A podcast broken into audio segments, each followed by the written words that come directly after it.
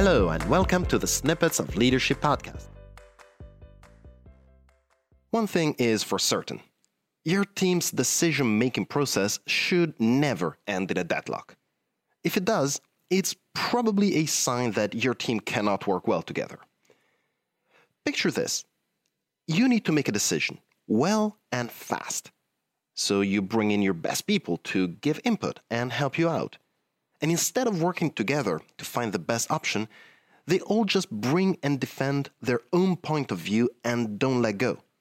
So you end up stuck in the middle of the process with pretty much nowhere to go. And on top, you may be even working remotely, which does not help when not everyone sees eye to eye. If you've been anywhere near this situation, you know how hard it is to find a way out. And not surprisingly, the best way to avoid a deadlock is to not give it any chance in the first place.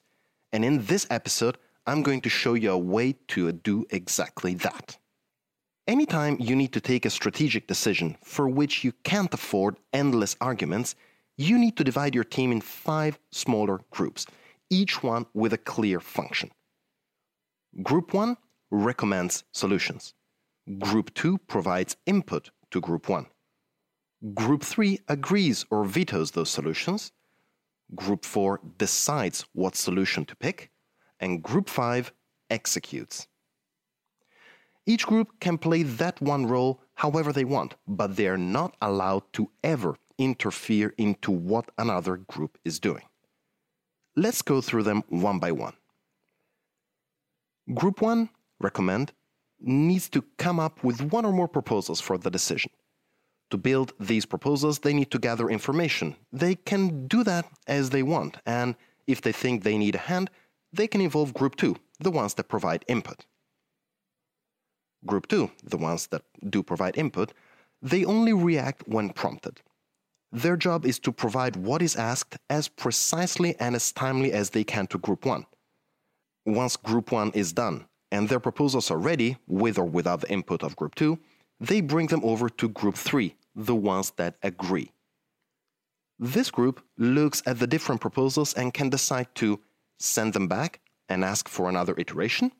They can veto one or more, and they can agree with the options and take them all up to the decision maker, which is, of course, Group 4. The decision maker will then identify which proposal to go for. In doing so, he or she carries the whole responsibility for choosing the right one. So, Group 4 is the ultimate responsible for the whole process and the appropriateness of the decision. And once the choice has been made, enter Group 5, whose task is to put everything into practice as effectively as possible. This is a decision making process called RAPID, originally designed by Bain, if I'm not wrong and it's designed to maximize time efficiency and cut down discussions to a minimum. So, as you can see, it leaves complete freedom to each group on how to fulfill their task and completely closes off interference from other areas. This is because you can't waste time, and you need to allow people maximum focus and independence to do their job well. So, to recap it once more Group 1 recommend comes up with a few proposals for the decision. Group 2 provides input to Group 1 only if asked by Group 1. Group 3 agree, reviews the proposals by Group 1 and can ask for a review, can veto one or more, or can take them all to the decision maker. Group 4 is the decision maker, and that person carries the whole responsibility of the choice. And Group 5 are the ones in charge of implementing the chosen solution.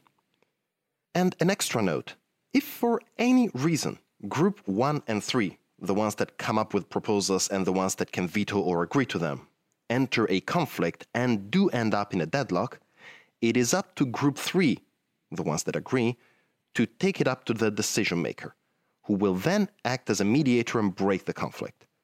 This is a fail safe device just to make sure the process keeps going.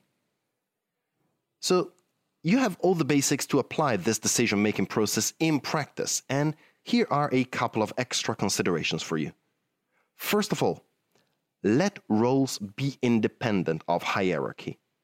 You can choose to keep the role of decision maker or to assign it to someone else. And you can do the same with all other roles. The only thing that matters is each person's capability to fit a specific role given the topic. And the roles they play may be different with every decision. Second, before you get started, make sure everyone knows the rules well and don't allow interference across groups. Third, remember that the ultimate responsible is the decision maker. Make sure this person is aware of the weight placed upon him or her and be 100% sure that they can take it. If you apply the system well, considering these three points above, you can directly count on a more efficient use of your time, on circumventing typical team behaviors in uncertainty, and you'll be able to cut down on your chances of being paralyzed by a deadlock.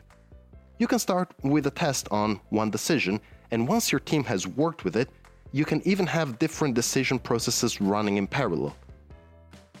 Once it becomes part of your way of working, you'll be making a consistently better use of everyone's time, skills, and resources, including yours.